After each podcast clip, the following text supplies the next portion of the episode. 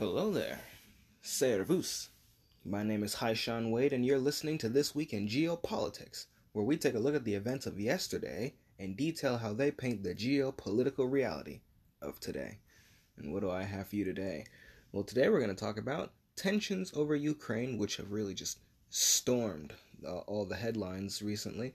We're going to talk about Syria joining the Belt and Road Initiative and the UK dropping all COVID restrictions, including vaccine mandates.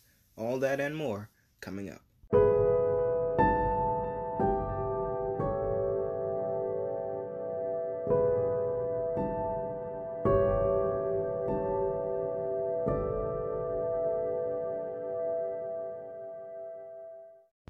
All right, let's get into the rapid fire news. So, Italy's parliament is now voting in a new president.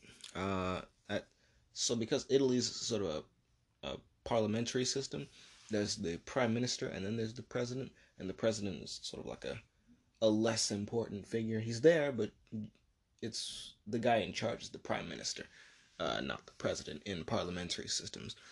Uh, speaking of presidents, though, Armenian President Armen Sarkisian has resigned, and his stated reason for resignation was that the Constitution doesn't allow much power for the presidency. So, again, one of the things about the parliamentary system that differs from, say, what we have in here in the United States. Taiwan has reported large aerial incursions by China into their airspace. Uh, this has been going on for a while. We know this, and it's probably going to continue if we're honest. America recently has ordered that families of its officials and diplomats in Ukraine come home. It's ordered them to come home. Uh, this is likely the U.S. trying to avoid another Afghanistan style situation should things get ugly in Ukraine. And I, will just take a moment to say, uh, like I said in the preamble, that Ukraine is sort of taken the headlines recently by storm. Now, we've been talking about it. I'm almost tired of talking about it. I've said what I have to say on the issue. My position hasn't changed. We shouldn't be over there. This isn't our war. Uh, unfortunately, everyone else disagrees with me, and I have to watch while these people get us into yet another war that everyone's going to ask, why were we there? After the fact. And that's, I think that's going to be the most annoying part about this all. Should there be a conflict over Ukraine, uh, yeah, uh, th- that's the direction we're heading. I hope that people who think more along the lines of me are able to steer this thing away from what it's becoming, but that would mean conceding that the United States has no business in Ukraine and that Ukraine isn't going to join NATO. But again, the people in charge don't want to do that, so it looks like we're on a collision course with Russia and I have every expectation that that's not going to go well for us for the simple reason that Ukraine will always be more important for the Russians than it will be to Americans. And on top of the fact that America is a war weary nation. Uh, combine that with NATO not having an effective military, aside from the United States and Turkey, this, is, this just isn't going to end well. This really is not going to end well and apparently I'm the only one who can see that. You know, it it feels lonely at the top. You know, You're waiting for everyone else to get here. I'm just saying. So anyway, uh, even the Pope has weighed in on the Ukraine conflict, and he's calling for a worldwide prayer for an end to the fighting. Now, I can't blame America and NATO for the fighting continuing because it's a civil war between Ukraine and the rebels in the Donbass so ultimately, the fighting, if it were to stop, would have to be between those two uh, factions, the Ukrainian government and the breakaway Ukrainians. But, well, at, at least he's calling for an end to the violence. I don't know if he condones the end that I think is going to happen for Ukraine, but at least he's at least he's on the right side of this. Meanwhile, the Taliban and the Afghan civil society uh, have hold well, they're holding private discussions in Norway, uh, the, which is the capital. No, no, no. They're holding private discussions in the Norwegian capital, Oslo. There we go. I misread my own notes. So they're in, they're in Oslo. They're having these discussions. likely over the violence on the streets in Afghanistan. Uh, the Taliban may or may not make concessions for the sake of efficient governance, but ultimately, they won the war, so they're probably just going to do whatever the hell they want, if we're all being honest with ourselves here. Uh, and there's not much the Afghan civil society is going to be able to do about that. This is really the Taliban listening for things that are useful for their the sake of their governance. That that's basically what these discussions are, and Norway is sort of the neutral meeting ground for these two. Uh, right across the Baltic Sea from Norway and well Sweden, Estonia, Latvia, and Lithuania are now supplying Ukraine with American-made anti-vehicle and anti-air missiles. So because they're NATO members, they were able to get access to this equipment, and well, they're not using it now, so they're giving it to Ukraine but I'll just make the point that people agitating for a war with Russia, the Baltics just gave away their anti air and anti vehicle weapons. They're going to get stomped if Russia pulled up on their border with some T 90s or T 14 Armatas for that matter. They, they're just handing away their military equipment now. Uh, it seems to me, you know, as these developments are happening that are that's causing this issue to heat up more than it already was, it seems to me like a lot of people in these military establishments are betting all the chips on standing up to Russia and Ukraine and winning. That uh, that's that seems to be the big bet right now. Uh, I'm betting on I'm betting on the bear. Uh, some of us are betting on the eagle. Some of us are betting on the blue banner with the gold stars, that is the EU. I'm not betting on any of them. I'm betting on Russia. I'll just just just so you know where I stand on this one. I'm fairly confident Russia's going to walk away with the dub if this goes down this way. And it seems like the forces at play, which is NATO refusing to stop expanding, Ukraine trying desperately to get into NATO and to get aid from NATO, the US refusing to acknowledge that Ukraine isn't a NATO ally. Like that's the easy off ramp from this crisis. They're not even a NATO ally. We don't even have a defense uh, guarantee for them. We have no reason to be over there. The the off ramp from this crisis is right there, but we're not taking it. Uh, no one wants to back down, even though we have no business in Ukraine. We're on a collision course, and see, and well, our allies, the ones on the border with Russia, are handing over the weapons that they would need to fight a war with Russia should it happen. And while they're simultaneously almost guaranteeing that that war is going to happen by doing this. I, uh, it boggles my mind. Uh, speaking of aid to Ukraine, the U.S. military has lent uh, lots of aid to Ukraine they sent 90 tons, uh, $650 million worth of equipment. We don't quite know what that equipment is yet. Uh, maybe the details have come out and I just am not privy to them. But I would imagine it's something along the lines of what Trump gave them um, back when, uh, what was it, 2017 or 18? When he was talking about the weapons he gave Ukraine. So, like anti tank weaponry, and probably anti air weaponry as well. So things along that line. Maybe artillery pieces. Um, we'll have to see. But one of my, I'll, I'll just say that one of my fears with all this this hype that's being put behind the Ukraine, I fear that this sudden swell, this sudden surge in supposed support for Ukraine is going to make the Ukrainians do something stupid, like go on the offensive in the Donbass and create the war with Russia. Because Russia isn't going to fight Ukraine directly, well, aside from shooting down their air force, but all is fair in war, I guess. But Russia hasn't put an army in Ukrainian soil. They, they now they've they've sent plenty of volunteers to the Donbass,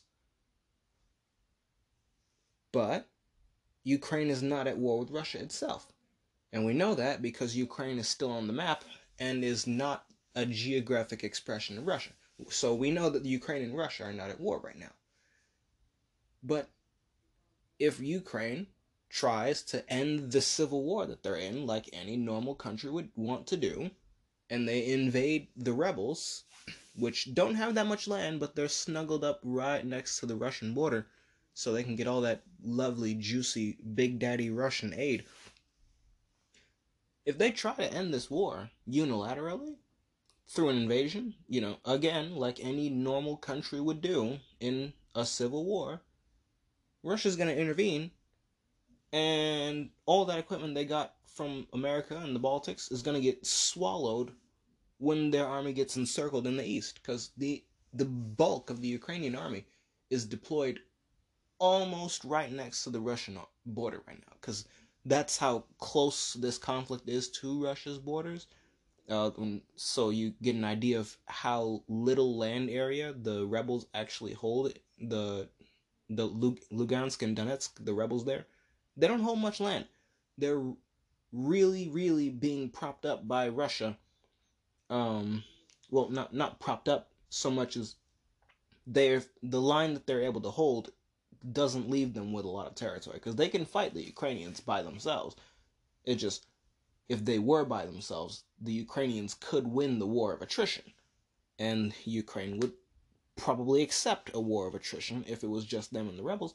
But they have the rebels have Russia, so Ukraine is always going to lose the war of attrition. That that's how much the t- scales have been tipped in favor of the rebels. If Ukraine invades the rebels, Russia invades Ukraine, Ukraine dies because their entire military is in the east of their country on the contact line and they're unable to make a breakthrough, Russia can easily encircle that with paratroopers, helicopter, Marines deployed by helicopter, and troops moving conventionally from Crimea and from the northern part of their border with Russia. It it would be a, a, a biggest encirclement we've seen since probably World War II and it would destroy the Ukrainian army. There would be no resistance left, nothing meaningful against the Russian juggernaut.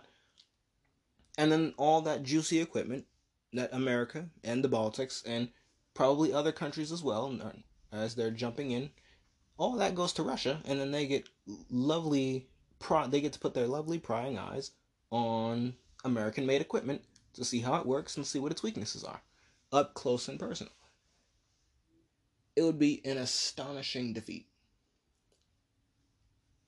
And depending on whether or not we actually went to war, because you had Biden making re- remarks about any incursions into Ukraine would be viewed as an invasion.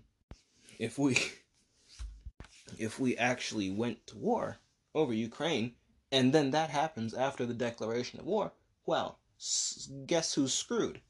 Europe uh, guess who technically isn't screwed? America, because we're over here, which tells you everything you need to know about us needing to be over there. And the the retreat will tell you everything you need to know about where America's core interests are. Cause it, it's not in Europe, but all this aid being given to Ukraine, I feel is going to make the Ukrainians do something stupid. And by stupid, I mean do the natural thing, which is try to end the war, so they can get out of this predicament but that will be the destruction of the Ukrainian state. Uh, it's a mess. Poor little Ukraine. All they wanted to do was live, but I guess that is not an option when you're pressed between Russia's red lines and NATO expansionism. So I guess they just get crushed in between. Uh, in other news, Iran, China, and Russia have conducted naval drills in the Indian Ocean. Japan has built the world's first liquid hydrogen tanker uh, as they tr- they're transitioning away from coal power, uh, and they've sailed it to Australia where it's going to load up on the liquid hydrogen and it's going to sail back to Japan for consumption. So, uh, meanwhile, the Saudi coalition in Yemen has executed an airstrike on a prison, uh, reportedly killing 70 people. And this, I believe, is one of the reasons the Houthis responded by firing five ballistic missiles uh, at the Dubai and Abu Dhabi airports in the UAE. Now, this attack also featured drones, uh, and it destroyed a lot. It, it caused a lot of destruction and havoc. Fortunately, not many people died, but it could have been worse because these these missiles and these drones they destroyed fuel tanks. They've caused major fires, so there's lots of damage that's been done. Um, uh, three people died, and I believe seven or ten more were injured. So not quite on the scale of the 70 people that died in this prison, but it's pretty bad in terms of the expenses. So, and I guess it's also worth mentioning that it was Iran who supplied the Houthis with these missiles in the first place. Hmm. Uh, again, quality move by Iran to support the Houthis. And the Houthis are on the offensive. And apparently they're kicking ass. So great for Iran. Terrible if you're the people fighting the Houthis. And terrible if you're Arabia, or in this case, uh, it's really, really bad if you're the UAE and you're getting bombed by these bandits in the desert who've been given missiles by Iran. So things heating up in the southern part of the Arabian Peninsula at the same time that there's a rapprochement going on between Arabia and Iran. So we may see Arabia pull out, and that'll be the end of this war, basically. Because I don't, I don't imagine the UAE is going to be able to carry the coalition uh, against the Houthis by themselves.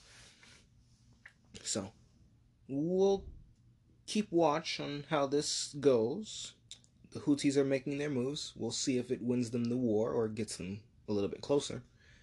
Uh, to the north, though, Israel has signed a submarine deal with Germany to acquire three German made submarines. The Kazakhstani defense minister was fired for his poor response to the unrest and the attempted overthrow of the Kazakhstani government uh, a few weeks ago. Russia and Iran are now in discussions for strategic cooperation agreements. Iran, in particular, is floating a proposal for 20 years worth of such cooperation. And Russia is also having similar talks and discussions with Cuba now. So, outflanking the American position and sticking it to America where it hurts the most the Americas.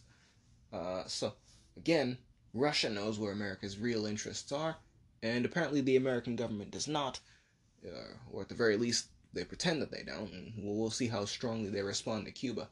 I imagine if Russia tried to put troops on Cuba, there'd be an incredible response, way more than anything that we've given for Ukraine.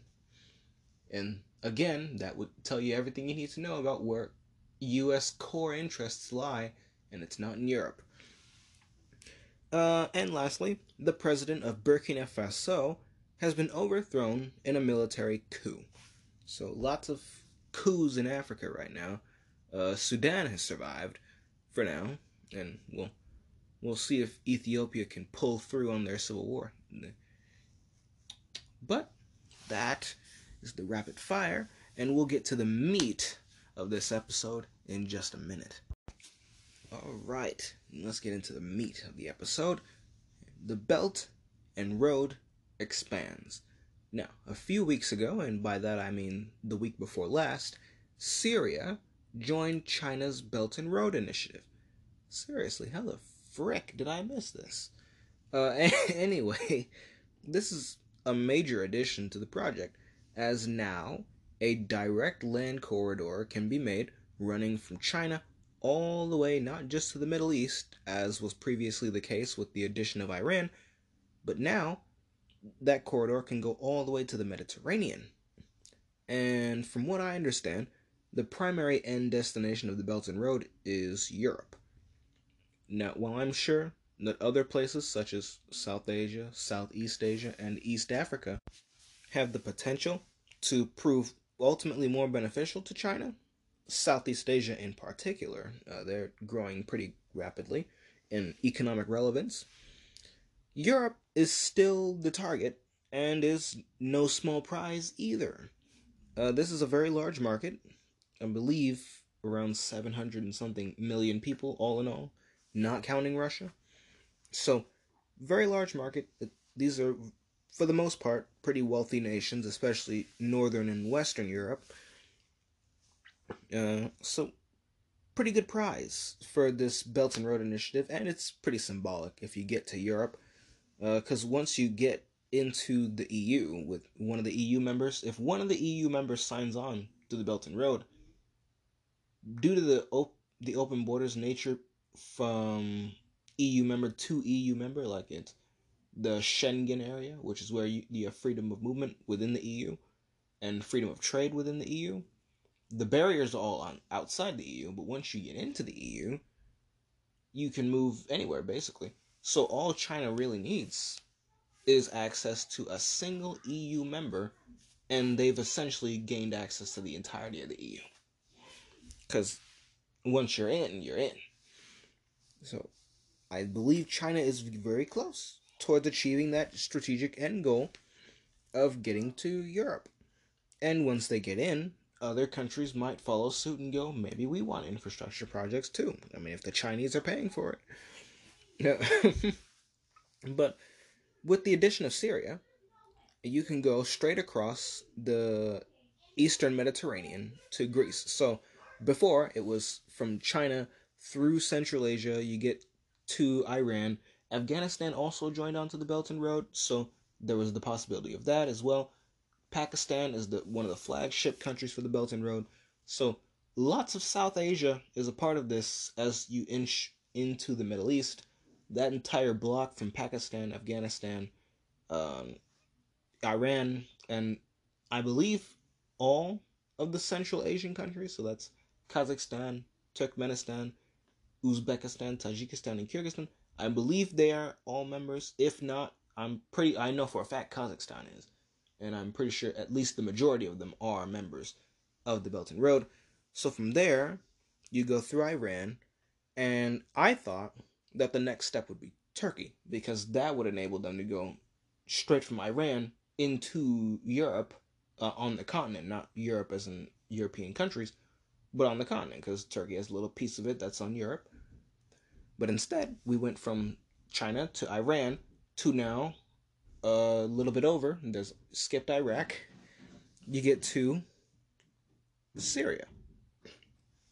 Now, I don't imagine Iraq is going to oppose railways running from Iran to Syria, especially considering they allowed truckloads of oil to go from Iran to Lebanon, which is straight across both them, both Iraq and Syria to get to Lebanon.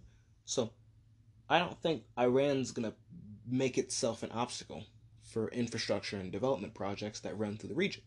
Not just based off of what we're able to see now, um, with things that aren't even the Belt and Road. So, I believe that with the addition of Syria, you now have a straight shot across the Middle East.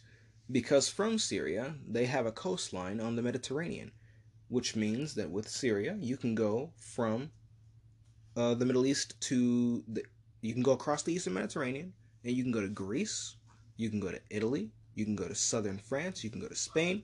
Remember, China only needs to get one country in the EU to sign on to the the memorandum of understanding with China, i.e. the Belt and Road project, and they have access to it all. So if Spain were to join, or if France were to join, or if Italy or Greece were to join, that's effectively the entire EU joining. And they have access to Syrian ports now, which I'm sure will be developed at some point. It's sort of a, a feature of the Belt and Road. You develop ports so they're bigger and badder and they can handle greater capacity. So we'll probably see something like that in Syria as well as Iran for oil exports to China. But um, likely to see that. Um, the Belt and Road, if it, if uh, you know, truthfully speaking, truthfully speaking, the Belt and Road could end its journey to Europe right where it is. Truthfully, it could end right where it is because with Syria, you can go to all of southern Europe, and you could end. You could really, you could really just end it right there, and you wouldn't lose much because you gained access to the Mediterranean, which is where a lot of European countries are. But why do that when you're only one country away from reaching Europe? That one country being Turkey. Uh, again, because Turkey has a little piece of it that is in Europe. So, with the addition of Turkey, not only do you gain access to the Black Sea as well, so that, that means Romania, Bulgaria, Ukraine, the warm water ports of Russia. You gain access to Georgia, a country that is almost landlocked if it wasn't for its access to the Black Sea. You gain access to Turkey itself, which is a big a big boy in the region. You gain access to the southern parts, well, the southeastern parts of Europe. So Turkey would be quite the major addition. Turkey is, uh, I believe, a prime candidate for the BRI. I really believe that, uh, because Turkey's economy, it well, I'll, I'll just go through the reasons now as to why I believe Turkey will join the BRI, not just that they're a prime candidate, but I, I think they're going to join it. Uh, so I'll just list off some of the reasons here. Turkey's economy is faltering right now. This is primarily due to the crashing value of their currency, the Turkish lira. This has been going on for quite some time. I know I've been reading certain articles about it and listening to certain programs, well, episodes on the Duran channel about it. They call it programs on there. It's very adorable. But I've been keeping up with it a little bit. I know it's steadily getting worse. Um, and it's been going on again for quite some time now. But the effects seem to have only recently started to be really felt by the country. Like the squeeze of your currency losing its value at a rapid pace is now starting to be felt by the population and the government, really. So, Turkey's President Erdogan has been looking for ways to stabilize the country's economy. He's been trying to get money from foreigners, um, like he did with Arabia, where he got billions uh, to help try to stabilize it. Uh, but that obviously didn't work since their currency is still losing value and the economy is still faltering. Um, but as far as I know, even in spite of this, and in spite of them looking for ways to stabilize the economy and the currency, Turkey Turkey hasn't tightened the budget. They're continuing their deficit spending, but they're investing the money that they borrow into infrastructure projects, which will still be there even after, say, a default. So, that being said, this combination of factors uh, an economy in trouble, a currency in trouble, uh, leadership actively looking for uh, not so much, uh, I guess, not so much solutions to the problem, but rather money for investment into infrastructure uh, I guess as a as a countermeasure to the inevitable default that's going to happen. Those combinations of factors leads me to believe that Turkey's going to join the Belt and Road. Uh, again, they're looking for infrastructure investment. I mean, come on now. China would love that. Uh, it, they'd be uh, Turkey's just a wonderful candidate for the Belt and Road. Turkey wants money for infrastructure and economic development. The Belt and Road is all about infrastructure and economic development. The two go together perfectly. And all this is made possible by all because little Syria decided to make some money moves. And I gotta say, Syria is becoming quite the hot topic not quite as hot as Ukraine has suddenly become, but they're becoming quite the hot topic. And for the first time in a while, it's in a good way. It's them piecing together their fragmented country. Uh, and uh, also, on a side note, their joining of the BRI is a silent affirmation of China's recognition of the Assad government as the legitimate government in Syria. So that's sort of a a silent diplomatic victory for the Assad government as well. And now, Syria is going to be able to access funds from China for building roads ports, airports, railways, power plants, cell towers, and houses. They'll be able to acquire clean drinking water. They'll finally be able to start clearing up all the debris that's just littered in cities throughout the country. And quite frankly, the investment money is exactly what Syria is going to need to do all this rebuilding, especially after this incredibly long and devastating war, which has been prolonged by foreign interventions left and right. Uh, now, they're still being bombed routinely by Israel, but I imagine even that's gonna end sometime soon. So, things are really looking up for Syria. Well, at the very least, they're starting to we might see a very different Syria uh, a decade or two from now. And I imagine it'll be a, a better Syria, even if it's still Assad in office and he lives to 70, 80 years. But Syria is looking like things are taking a turn for the better. And what can you say other than that's a good thing? So, now let's talk about the UK because they've done something very interesting. Now, what have the what what is what has the UK done? What why am I making a segment on the UK right now? We have Ukraine about to die, or or Taiwan about to die. Why, why am I making a segment on the on the British on the British right now?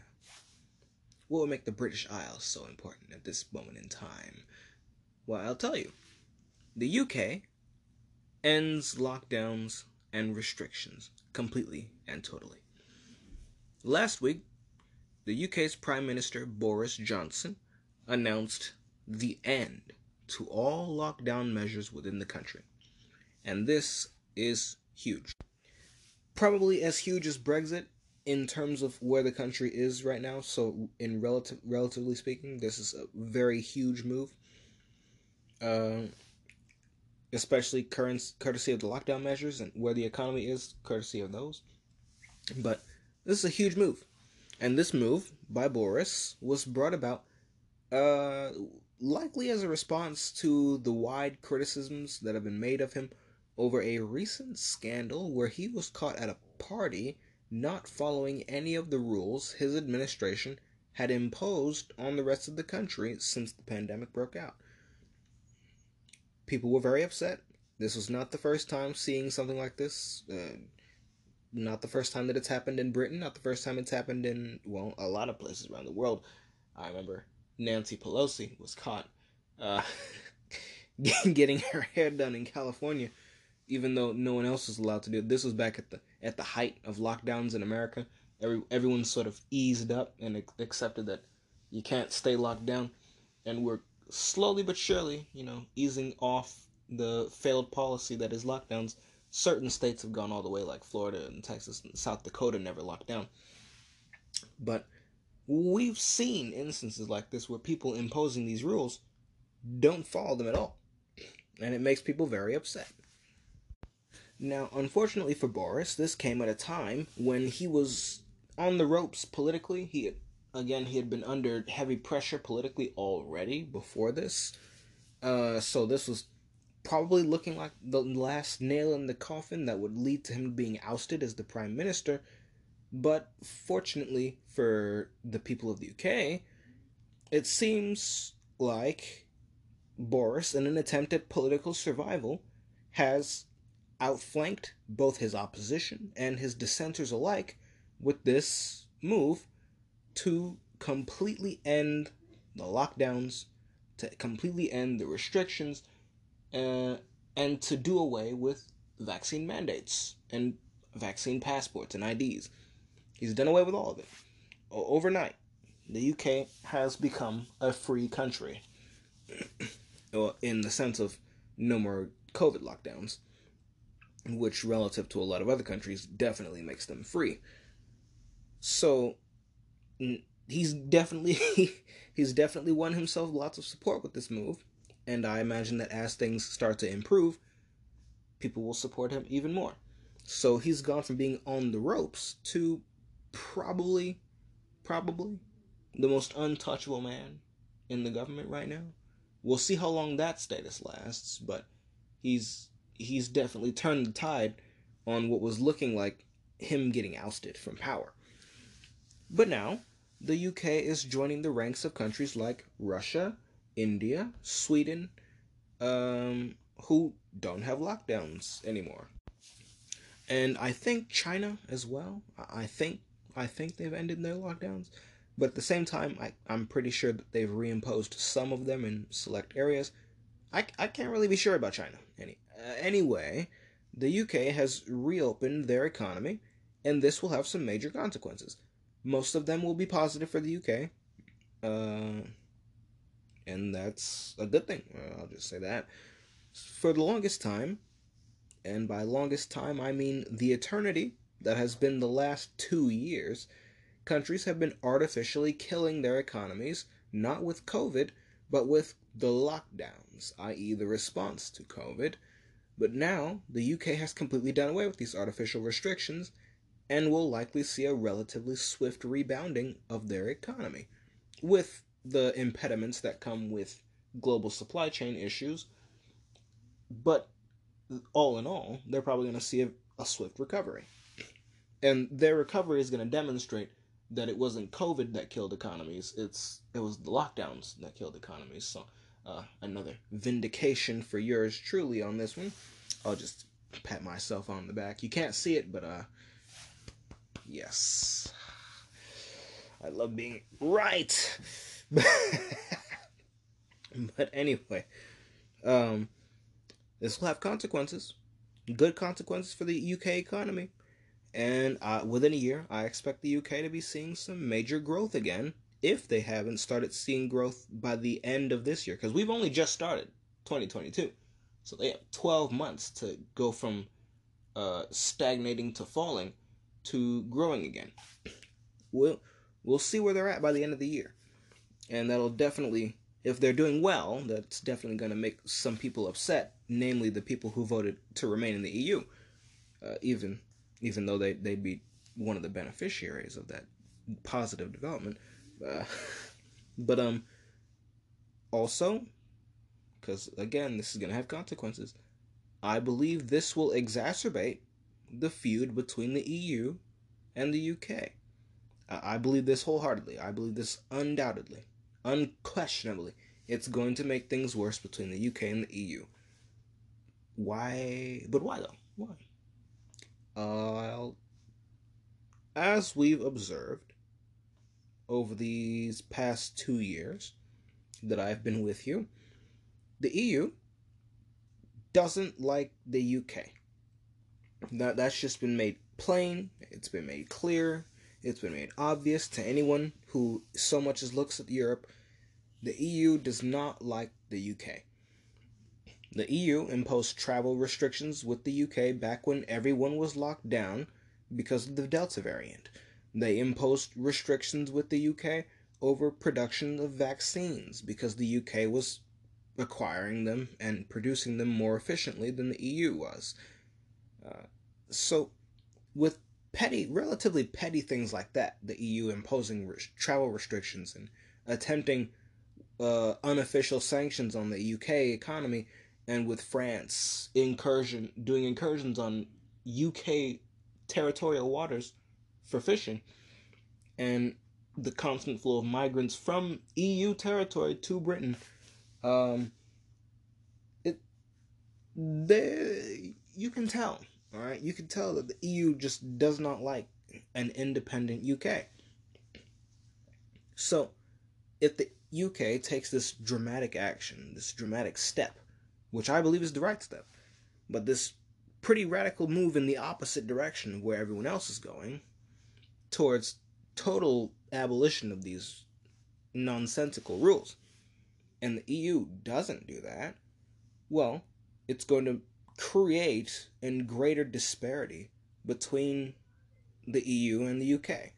Uh, and it'll, it'll be observable within a few months, I believe where people are going to be looking at the UK, seeing them going about life as usual, not not this new normal, whatever that was supposed to be. If you remember that, the the new normal, remember, uh, whatever that was supposed to be, the UK is not going to have that. They're going to be back to normal, normal, and the EU is going to be locked down.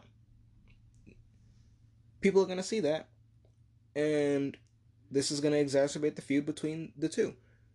Uh, I have no doubt that a UK with zero COVID restrictions, zero lockdowns, and a rebounding, which in time will be even growing economy, will bring about another round of hostilities between the two just by the UK existing as an entity outside the EU and doing better than it, or doing well without it at the very least, because that, that's the baseline.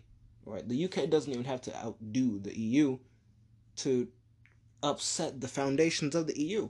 It just has to exist as an entity that is no longer a part of the EU, and it has to not fall into disarray and death and destruction. And by doing that, its existence proves you don't need the EU to have a functioning country. And this isn't something the UK is going to do intentionally, but it's something that's just there because of them existing outside the EU. A zero restriction UK will be a much more attractive trade partner, something very crucial to Britain as it seeks to expand its trade with as many countries as it can. You're talking trade deals with Australia, trade deals with Japan, trade deals with Canada. Eventually, a trade deal with America. We're still the jury is very much still out on that one. I know for a fact they're not getting a trade deal with the EU, so that one's out completely out of the cards. If they wanted to, if they really wanted to, you know, this would require a change of course in their entire geopolitics. They could have a trade deal with China. They could have a trade deal with Russia. They could have a trade deal with Iran and Turkey. Turkey is not a part of the EU. As a matter of fact, Turkey is hostile to the EU. Britain could get a deal with Turkey. Britain, outside the EU, can do its own negotiating, and doesn't come and that doesn't come with the baggage of having to worry about other countries and other countries' interests, like the EU does. The EU is not a nation; it's a collection of nations. Uh, Britain is a nation, and its constituent parts are clearly subordinate to the larger government. So they're able to do this uh, in spite of whether Scotland or, say, Wales has opinions about it, or maybe Northern Ireland. The UK can negotiate its own trade deals. Uh, the EU has a much harder time doing that because it's not really quite the unified entity that it its image would project. Which is why it's better at imposing restrictions on itself and its member states than it is at imposing its will on countries outside the EU. It's proven very, very bad at imposing its will on other countries or even even conveying what it wants to other countries because it's never quite on the same page. Spain always wants something different from Poland. Italy always wants something different from uh, Denmark. Greece is always going to want something different from the Netherlands. It's just really hard for them to be cohesive on anything because of how ra- rast, uh, rastly drastically different everyone's interests are. And they're not subordinate to the larger EU government. They go along with it, but as countries in the east of the bloc demonstrate, e- EU law is always going to be secondary to national law. Going along with EU law has been a choice.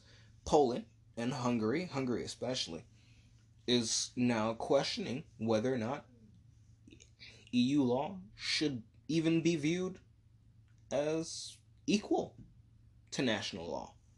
Hungary asserts that its national law is superior to EU law. Poland is right behind them. The EU obviously doesn't like that, but just instances like that make it hard to convey what it is that you want. Again, the EU is not a country it's a collection of countries, which is why, and those countries have such drastically different interests that you can't really call the EU a, great power, even though countries within the EU could be considered great powers, like Germany and France. So, the differences on the light footedness of the British versus the slow and encumbered nature of the EU, even though the EU has size and population to its advantage and resources, no doubt. But the British existing as a separate entity from the EU makes it hard for the EU to justify to member states, particularly in the East and in the Southeast,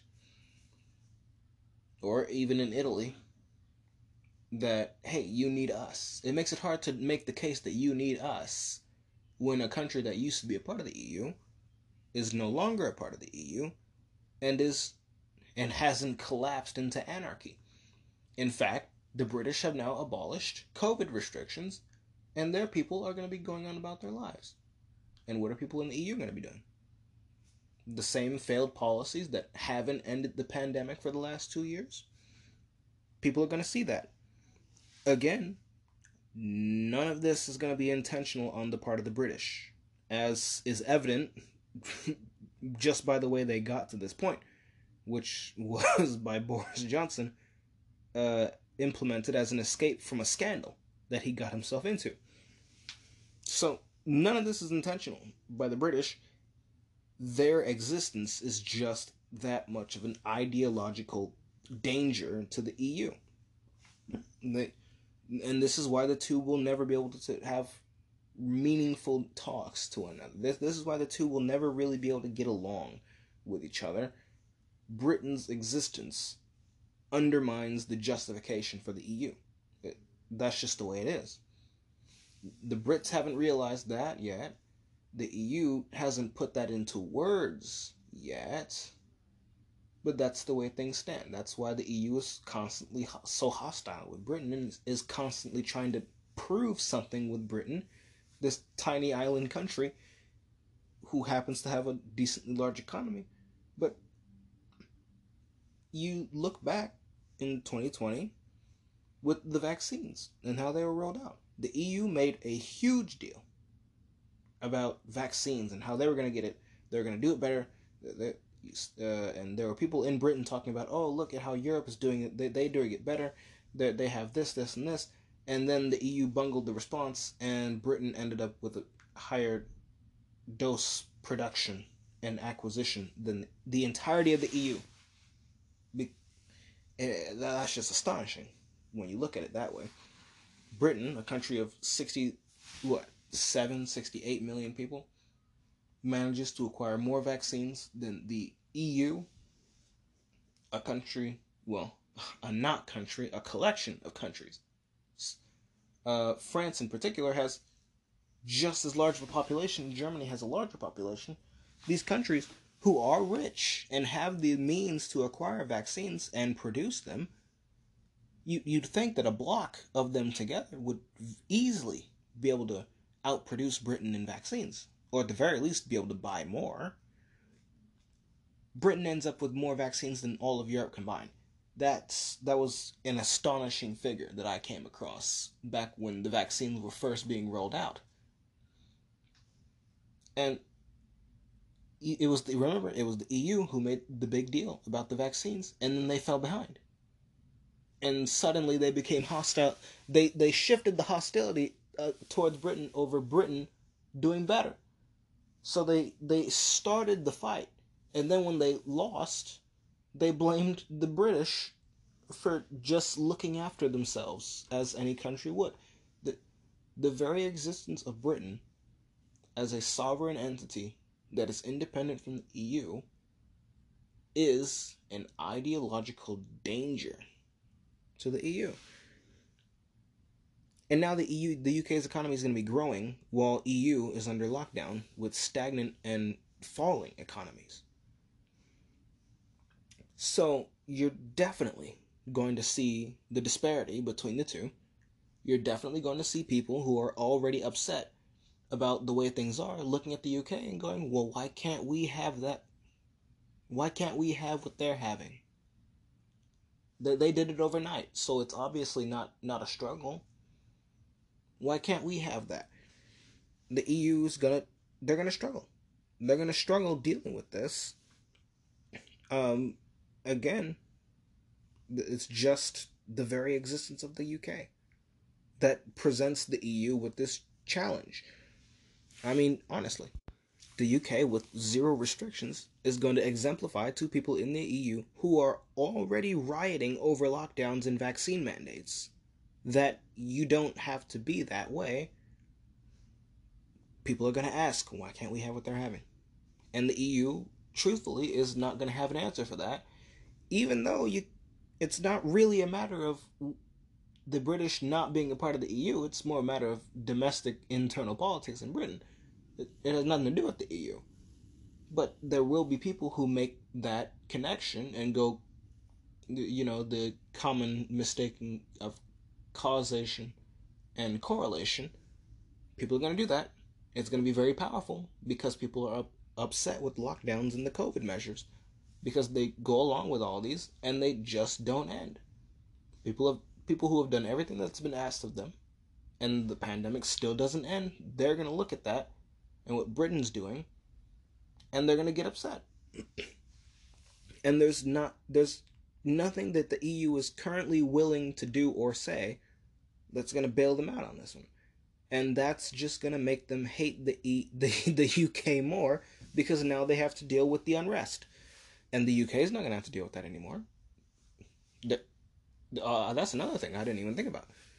If the UK has no lockdowns and no COVID restrictions, they're not going to have to deal with the anti-vaccine mandate riots and protests. They're not going to have to deal with people r- protesting and rioting over masks and the mask mandates. They're not going to have to deal with people protesting and rioting over being fired for the vaccine over the vaccines if they don't have those, if they don't, they don't have people upset over not being able to dine inside of a restaurant because they didn't have their vaccine ID, those are people who are going to go back to work.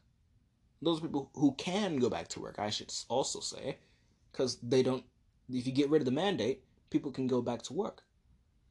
Because at this point, um, I, I myself was fired from one of my jobs because I didn't have the vaccine. Now I had another job and make me more money, so I didn't mind the loss too much. But Britain, they don't have the vaccine mandates anymore. They don't have the mask mandates anymore. They don't have vaccine passports and IDs anymore. All those people who were essentially rendered second class citizens under the, the COVID system are now free again to interact with the economy again. People are going to go back to work. The UK is not going to be struggling with supplies, not internally at least. The UK economy is going to be growing. The UK economy is going to be producing things. And the, a lot of the world is still going to be stagnating. The UK, as it seeks trade deals, is going to look toward these countries and they're gonna they're just gonna start gobbling up trade partners if they're smart, mind you. If they're, if they're smart, they're gonna start gobbling up uh, trade partners while they have the relative advantage. If their economy is not locked down and everyone else's is, well, the UK economy is pretty large. It's over a trillion, I'm pretty sure. That's that's a massive economy. That's a massive differential that Britain can now leverage uh, especially once they've made their recovery. So, countries locked down will be in a weaker position relative to Britain. Britain gets the better deal because if Britain has recovered economically, or is almost recovered economically, and other countries at that point then just come out of their lockdowns and their COVID restrictions, Britain has the better negotiating position because their economy is already back to 100%. And the countries they're negotiating with will need Britain more than Britain will need them. Britain will have the better negotiating deal. Britain's going to be the better partner. They're going to be a, a very appealing partner because of their the abolition of restrictions.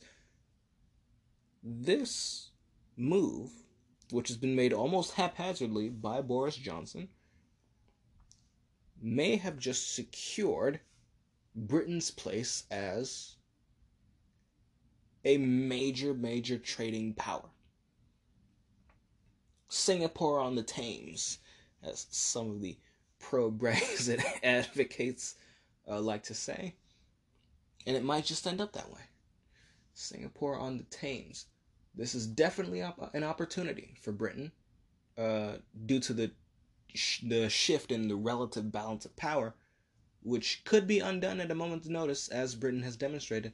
But governments, particularly uh, France, seem not to want to do that. Uh, we'll, we'll see if Macron wins. He'll if he continues the lockdowns, or if he tries to undo them at the last second to win the election. That'll be something interesting to see. But for now, Britain is shining. And the rest of the world is going to be paying, looking very closely at Britain. All eyes are now on the UK. And what the UK does, there's going to be people who try to lambast any problems that may arise as, oh, look, see, you shouldn't have undid the lockdowns. Oh, look, see, you shouldn't have had Brexit. But Britain's probably still going to have a strong recovery. And that's going to make them a strong country. Even stronger than they would be normally because everyone else is artificially weaker right now. We are on the verge of potentially an incredible change for Britain. Uh, beyond the undoing of the lockdowns, but I'm talking trade deals out the wazoo. So, um, yeah, the total abolition of COVID uh, lockdown policies. Such a dramatic change. Uh, the ideological arch nemesis of the EU has back at it again. Uh, and we're probably going to see terrible relations with the UK and the EU over this move in the future.